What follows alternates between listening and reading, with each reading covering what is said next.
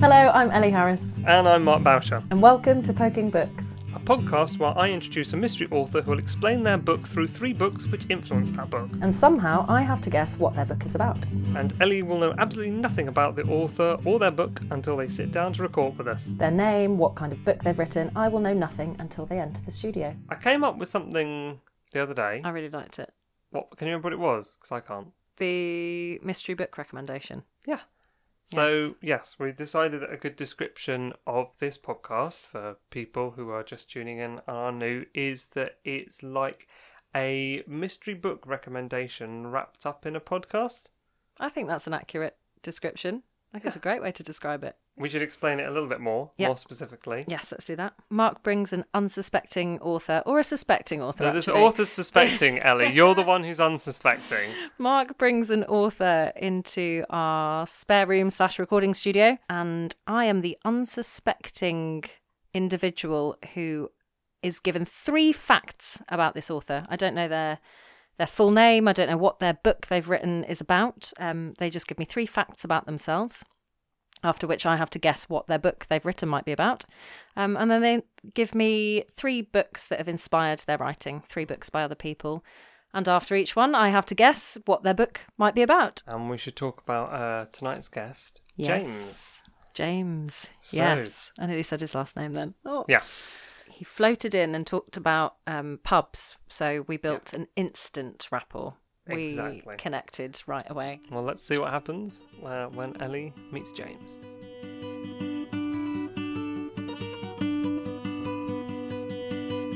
Ellie, this is James. Hello, James. Hello, Ellie. Nice to meet you. Nice to meet you too. And James has prepared for us some wonderful facts. Great. Yeah. What are your facts, James? Okay, the first fact about me, and maybe the most important fact about me, is that I harbour an ambition to have at least one drink in every single pub in London.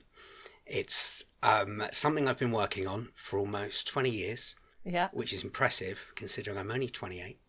Uh, well, not quite. But um, yeah, I've already covered quite a lot of ground. Um, I I just love pubs, and I'm very promiscuous when it comes to pubs. Okay. I don't. I'm not someone that has a regular pub. Yeah. I No like local. to really spread it around. Yeah, no local. Um, but yeah, that's uh, that's one of my many ambitions. This is an incredible ambition. Yeah, yeah, it's great fun. It's better than running a marathon or anything like that. It's more, it's more fun. And, You can do that at and your I think own- it's possible. Yeah, I think you can do it at your own pace. Um, yes. I, I'm going to allow, for once, a quick um, sub questioning section if you have any questions. Okay. Because I do. I've got so many questions. about for it. this, just about, this pub. Yeah. I mean, I love pubs. If I had my own podcast, Yeah. it would be about pubs. About pubs. Yeah, Maybe this is the thing that should happen. yeah, yeah, yeah. It would be guess that pub. Ooh. Okay, I'd like to be a guest on that. Sorry, Mark. I'm going elsewhere. You've Yeah, lost no, me. I, I, I Open like pubs. this. So, do do you have any particular sort of favourite pubs, hob recommendations? Do I have a favourite pub? Um, I like all pubs. I like the historical ones, uh, ones with a lot of history attached.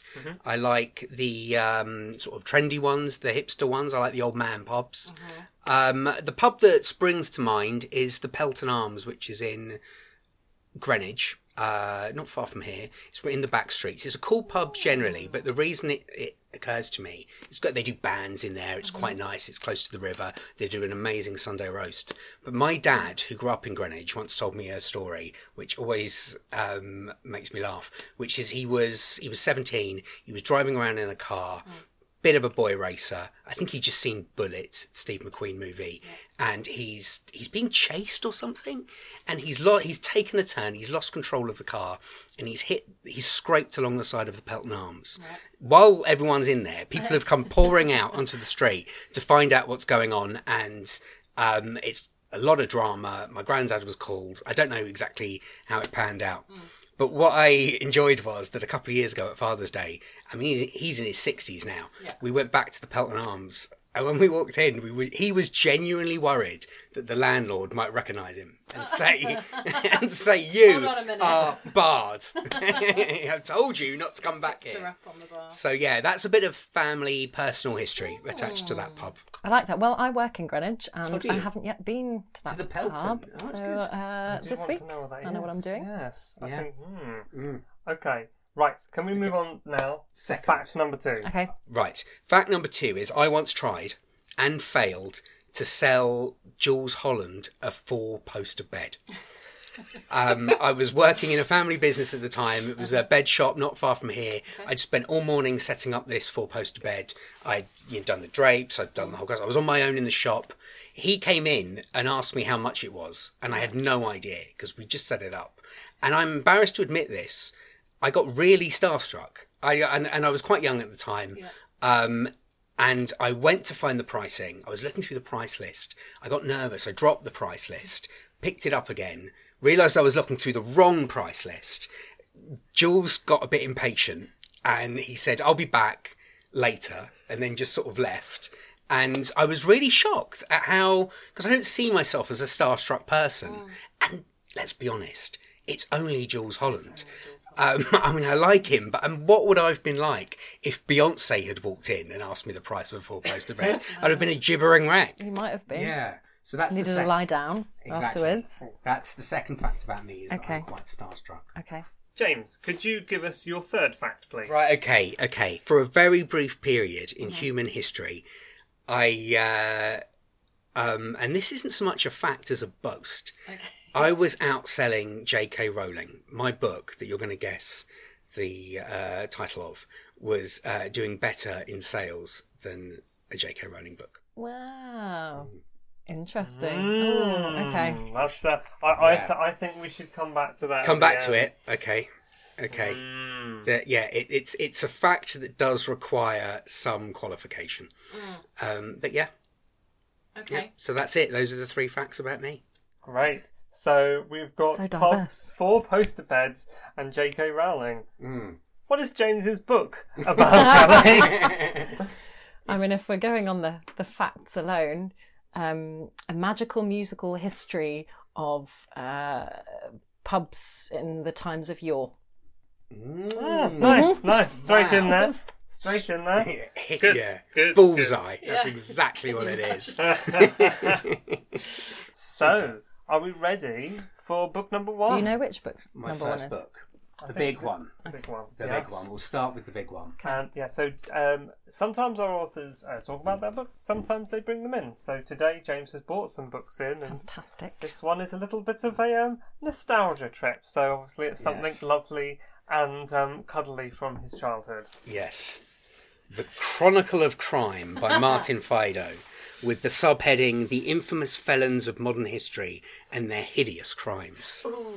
Yeah, it's basically just to explain it to your listeners. It's a big hardback book um, with uh, sort of montage uh, photos on the front of various notorious villains throughout history. We've got Al Capone in the middle. We've got Charles Manson over here. We've got Ted Bundy over here. I just think it was Willem Dafoe. But well, he could play Ted Bundy. He Yeah. passes more than a resemblance. Um, we've got like loot and old guns and stuff. We've got a sort of ticker tape situation around the side. Drug trafficking. Drug trafficking, Blackmail. blackmail, crime passionnel, um, Gangsterism. gangsterism. Poisoning. white slavery, extortion, Yeah, yeah. Reg- bigamy. bigamy, regicide. Have we done drug trafficking? Yeah. We've done drug tra- Yeah, yeah, yeah. Political assassination. All the great sins are contained within this book. All, all the great evil I over see. its. It's, I see. It's got political assassination. Does Yes. it have regular assassination, or does it specialise just in? I uh, think that's yeah, yeah. I guess it must have. Yeah, yeah. Yes. What's so the backstory with this? So the backstory of this is this spans a 200 year period. Um, it begins in 1800. It's a sort of cr- it's a sort of beginner's guide to true crime that begins in 1800 and ends in 1993. The reason it ends in 1993 is that's when I was given this by my grandparents. I was 18 in in 1993, which is just a, which is a good age for a book like this. they 'cause were it- buying you like school exercise It- books, yeah. right? and they like, "This is something he can learn." Yeah, about. exactly. I think they thought, well, he's old enough to handle it, mm. but also young enough to still be impressed by what is obviously quite a tabloidy, exploitative book. Mm-hmm. But this book, I mean, I was going over it again. I've owned it ever since, and I was going over it again yesterday for the first time in however many years, probably since 1993. And truth is, it's not a very good book. Um, it basically it details every every page is a different year. So here we have 1830, and we get told about a fir- the first peeler, member of the Metropolitan Police Force, who is murdered on duty. We get a picture of him. We get a sort of article. It skims the surface of all these stories as you go through. It cuts through to the 19th century. Crime Incorporated, Lucky Luciano, Bugsy Siegel, all those guys. You come through to uh, it, it takes in the Charles Manson murders, the Zodiac Killer, the Moors murderers, um, lots of famous crimes, lots of not so famous crime. Every page has uh, is treated like a different news story of whatever was going on in that given year.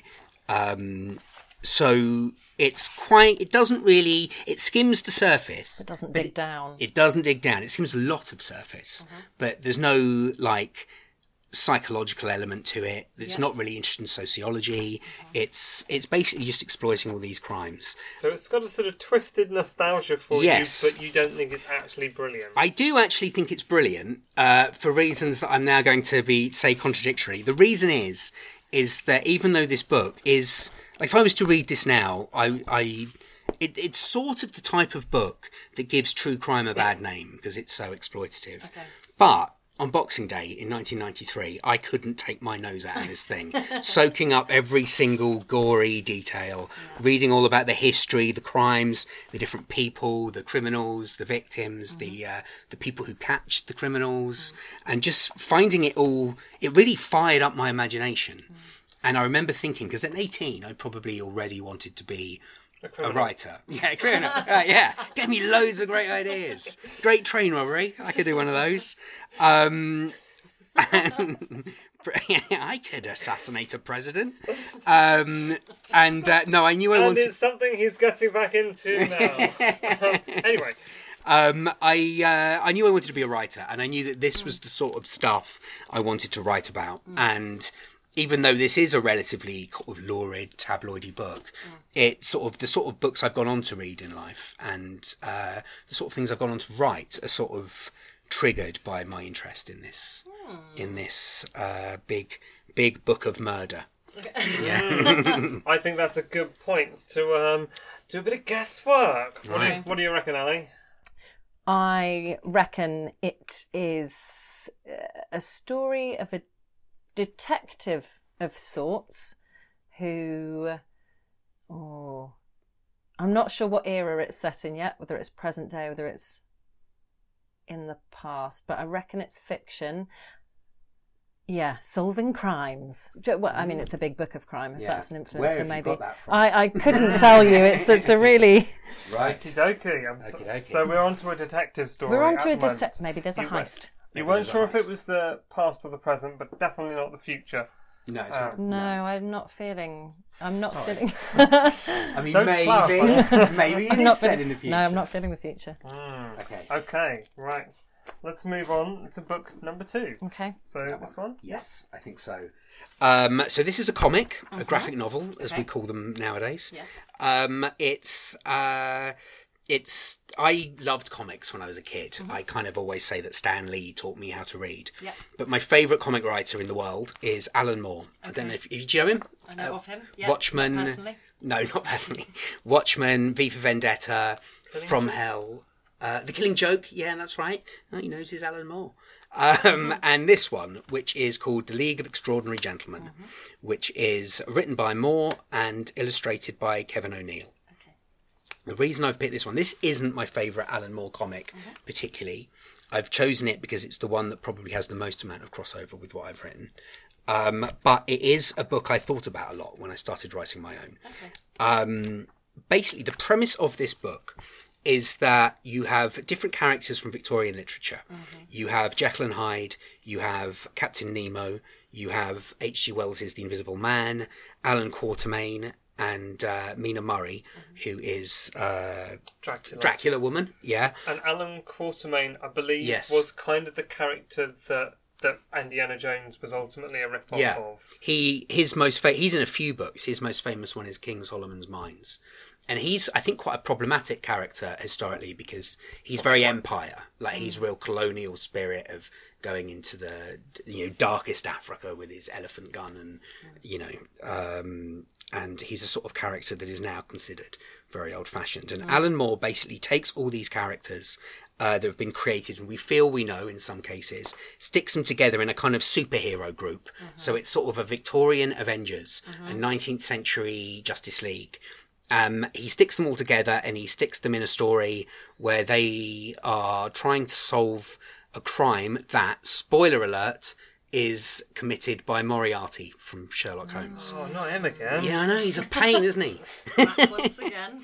So, um, but being Alan Moore, he's a very kind of unlike the writer of the previous book. He's very interested in in uh, uh, themes, uh, sociological themes, and political themes. He's very interested in empire. He loves deconstructing uh, these characters, like Allan Quatermain, who he casts as a kind of ruined old man post empire in an opium den.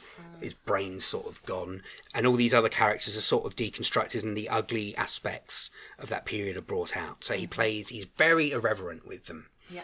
Um, so yeah, that's that book, and the art's really great. It's by a guy called Kevin O'Neill, and the style of it, the line work is very sketchy and detailed. It's not dissimilar to the sort of art in my previous book that you would see in the old sort of police illustrated um, illustrations of different, you know, there's the sort of exaggerated Victorian Gothic artwork that was doing the rounds around then. So that's that book. Cool, brilliant. The League of Extraordinary Gentlemen. of- Ellie, what do you reckon? I wasn't sure about time, but I'm going to go for the past. Um, Right. I Oh, think yes. there's the past is coming through from the uh, couple of things you've talked about. Oh, it's so difficult. I'm I'm going to stick with the idea that it is someone solving a crime. Um, maybe they seem like I think it's I think it's a male character. Maybe he hides out in the deepest, darkest pubs, waiting, trying to pick mm-hmm. up clues from the neighbourhood.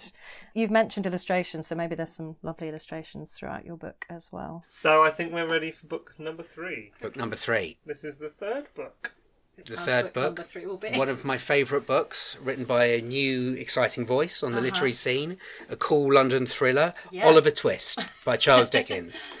And if you, as you can see, my copy of Charles Dickens is pretty ragged. It's well loved. It's well loved. I've owned it for 20 years. I went travelling with it. Um, I've written all over it. It's um, definitely the the biggest influence on my book. Um, there are chapters in this book that I have read countless times, and there are other chapters in this book that I've barely read once. Because Dickens is that kind of writer. One minute you're really excited and it's really great, and then there's a chapter where Oliver goes to the country and hangs out with a country family and gets involved in a in sort of tedious romantic intrigue that you just skip. But the best bits of this book, the London plot, the crime stuff, the uh, the kind of uh, all the criminal contingent characters that we meet, Fagin, Bill Sikes, all this kind of smoky dens and the and the and the the dark alleyways. That to me has always been completely irresistible. Um, I, I, yeah, it's just a world I've always found fascinating. It's a world I associate London with, um, and I think it's a really strong book anyway. It's uh, when it came out in 1839, it was quite a, a political book, I think, because it deals with a lot of poverty. It deals with uh, the workhouses. It deals with all these criminals running around picking pockets, and um, it it was a book that I think frightened a lot of the government. There was a story um, that that has been recorded of a conversation that happened between Queen Victoria and her then Prime Minister, mm. Lord Melbourne, who are the two most famous and important people in London at that time. They're so famous, they've both had places in Australia named after them, mm. Victoria and Melbourne. And they're having a conversation in public, and she says she's been hearing about Oliver Twist. Yeah. And she says, "I'd love to. Uh, I'd love to hear more. Should I read this book? Mm. I hear it's really good." And Lord Melbourne immediately talks her out of it and says, "Don't read that book. It's full of poor people, criminals, squalor. I don't think that you should be reading this." And um, no wonder he didn't want her to read it because there was no more damning indictment of his kind of new poor laws and the situation that he'd created that she would have read than by reading Oliver Twist. So it always interests me that this is quite a sort of powerful book in that way that you know, the great and the good didn't want people reading it because it was quite, you know, uh, um, a more powerful book than we sometimes realize. But for me, it's all about the characters. I just love the characters of this book, and like I say, the uh, the crime stuff is just fantastic. Okay. What do you reckon? What do I reckon? Good question. I might go quite specific. I think this is a, a sort of dark crime novel told through told as a graphic novel. Okay. It's set in Victorian England in the back streets. I'm still I'm still keeping a pub. I think there's something like shady, you know, when you see like gangsters hanging out right. in the back alleys. You don't know what's going on. Quite sort of film noir vibe going on. Um, still male protagonist, male detective investigating. Maybe he's undercover. Maybe that's what he's doing, hanging out in the back streets. He's trying to hang out undercover to solve whatever crime that's been committed. I want to read your book. your book is great. Um, and he has a cat at home. it's a ginger cat. All right. Where are you Simon. getting? A ginger cat's all for silent. okay. Yeah. No. Good. Okay. So I don't know we- what the crime is. I think Right. there's going to be lots of twists and turns through it. It's going to catch you unawares. Can you not guess a, a crime? Can you not get? I'm bringing out the uh, the Chronicle of Crime. which has this ticker tape. Um, And, and you want me to just pick crime. one of those?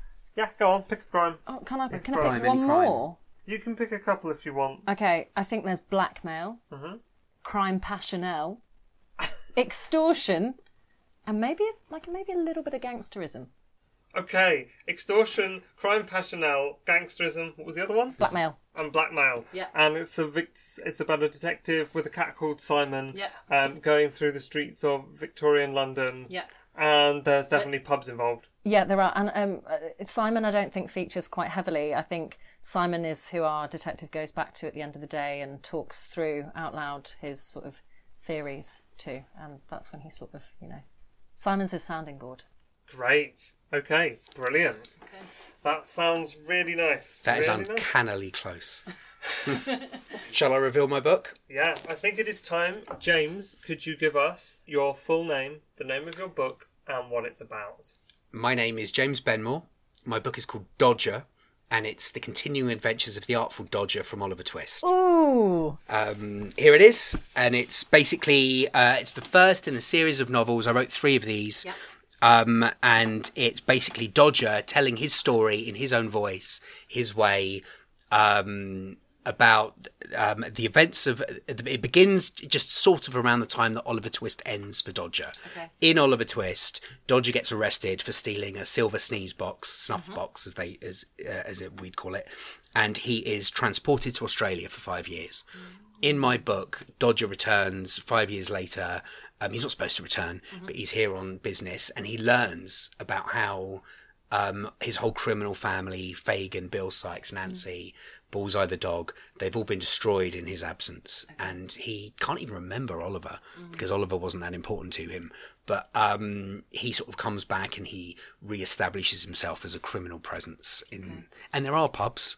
And uh, there is not a cat called Simon, but I might try and stick one in the next book because that's a good Oh. call. Would be appreciated. Could you imagine if on our podcast had such an Permeated. effect. Yeah, yeah, yeah, yeah. So yeah, that's it. Dodger. Um, so yeah, uh, he's my favourite character from my favourite book. Okay. I did. I deliberately went out of my way not to mention him when I was talking about Oliver Twist because I didn't want uh, to give it away too much. But that's why the uh, the history of crime because I love writing about. Um, criminals and, and especially criminals of yore. And um and the Alan Moore book because I love the way he uses characters and that was the kind of precedent for me when I sat down to write my book the idea that you can take characters and make them yours Yeah. was really attractive. Okay. And was there is there any blackmail or crime passionnel? there's a uh, lot of theft there's an awful lot of stealing there are a few murders mm. there's uh, what else is there there's there's quite a lot of people passing themselves like false identity mm. stuff There's no. Is there any investigation? I have read this, but I'm trying to remember. Is there any sort of investigation? There is an investigation. He's not necessarily the investigator, mm-hmm. so um, he is being investigated most of the time. There's a mm-hmm. uh, uh, a peeler after him, which is what they called the Metropolitan Police at that time, uh, called Inspector Bracken, and he's kind of on Dodger's tail throughout most of the books. So there is a detective in it. The the fourth book in the series, Yeah. Doctor Bracken. Yeah, yeah. He's a doctor as well, by the way, in my book. I like that this is now a code. It's- it's- yeah, a yeah. co-authored book. Yeah, yeah. This is a really good collaboration. I should have come to you before I wrote these. It's like full of good ideas. Wow, brilliant. Yes. I think- Well done. And you got pretty close. I got yeah, I was right sort of lines. Yeah, right vibe. Do you want to tell us um, briefly what the the other two books are? Oh, yeah, in the sure. Dodger series. Yeah, the so Dodger is the first book, and that's all about him coming back to us from Australia. Um, he's got a bit of a secret mission. He's got to find a, a, a missing jewel. The second book is called Dodger of the Dials, and that's about him uh, kind of rising up in the crime world, and he ends up getting arrested and sent to Newgate Prison, uh, where for a crime he didn't commit, which is murder, one of the few crimes he didn't commit. And uh, the third book is called Dodger of the Revolution, and that is about him going to Paris, uh, right in the middle of the 1848 uh, revolution, the the revolutionary uprising that happened there, and kind of getting snarled all up in all of that. So uh, yeah, those are the books. Fantastic, cool. Would you like to do us a little reading? Oh, I'd love to. Yes. Well, this I'm going to read now from the beginning of the book, and as I say, most of it's set afterwards, but this is set. This is the missing scene from Oliver Twist. Okay. In Oliver Twist, he gets arrested and sent to uh, Australia, but we see the court case. We never see his actual arrest. So, chapter one: the Silver Sneeze Box. We was a gang of six, and we was swooping through the London crowds like low-flying jackdaws, fast, thieving, and beautiful to behold. It was the first day of May, and the people of the city was all dressed up in their Sunday finery, not least of all us, the happy students of the Saffron Hill School of Finders Keepers. We were scudding through the dusty lanes towards Covent Garden, where we hoped to find the choicest trinkets that London could offer, and we was all very much feeling that spring buzz. I was leading the thing, as was natural, and close behind me was my best pal Charlie Bates. After him came Jem White, Georgie Blookers, and Mouse Flynn, and that, I now reflect, should have been all. Five has always been more than enough to work a spring crowd. In truth, the ideal number of boys to go finding with was three. One to distract, the other to dip and pass, and the last to make the dash. But, what with the day being so merry and fresh, we was all feeling companionable, and so was stuck together like toffees in sun. All of these boys was gifted in the art, and had it been just us, then it would have remained a very pleasant and productive morning. But we also had Horry Bell Tower dragging along behind us, and this stupid oaf proved to be my undoing. Horry was not one of us. I had never taken him to Saffron Hill because I knew that the Jew would not be interested. He was too old, too lumbering. He looked and smelt as if he'd been dredging through the river bank all night, so shabby was his clothes. We was all dressed up flashy and colourful, in proper gentleman's attire, with studs, rings, gold chains and such, so he didn't much care for the look of him, in his dirty coat and faded neckerchief. On top of this, he was too feeble minded and fat fingered to make a living in our chosen profession.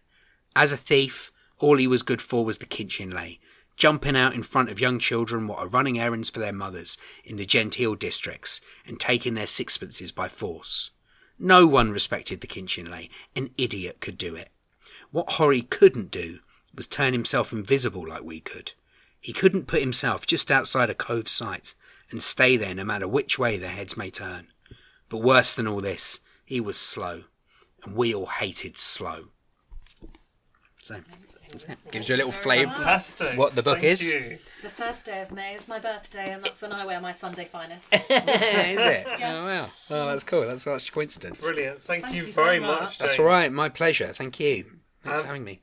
I think we should. We're not done yet. All right. We we want some clarification on this All right. uh, J.K. Yes. Rowling claim. please. Okay, yeah, it was quite a boast, wasn't it? And now I've got to climb down quite radically. So this was back in. Was it in two? 2013, this book was published. Around the same time that a book called The Cuckoo's Calling by Robert Galbraith was published, and I don't know if you if you remember what that is, but it's a book that J.K. Rowling published under a pseudonym and didn't tell anyone that it was J.K. Rowling. And there was about a six week period where nobody knew it was J.K. Rowling. And in that six week period, I am assured by my publisher that I was outselling her. The minute the media got hold of the fact that she was the, the real author Yeah. of um, A Cuckoo's Calling, uh, I think it's safe to say the scales tipped back in her in her favour. Probably only slightly though. Yeah, I think she went to number one in the Sunday Times bestseller list within the hour. Okay. Uh, yeah, a six week delay, but in with a bullet. Um, And then she got, and then that has been adapted uh, for a Yeah. TV series. you haven't, and like she already had a few I know. films. I know. She, yeah, she already, yeah, she, yeah, that's true. That's true. Um, but I like. It gives me great pride to know that back when the playing field was level, I m this book was holding its own opposite. Great. Yeah. And I think I did pretty well getting did on the well. right lines. Yeah, you were on the right lines. Mm. Uh, Victorian mm. crime. Mm-hmm. The cat was a bit off, but yeah, yeah. Apart from that, Just trying to give him a backstory, okay? Actually, as I was reading that and I was coming up with all the names of the pickpockets, I, I thought to myself, I'm going to stick in Simon the Cat as if it was the name of one of the one of the criminals, you're reading, just you to just to be like, wow. She got it dead on. Yeah, Yeah. People would start to think I'm cheating.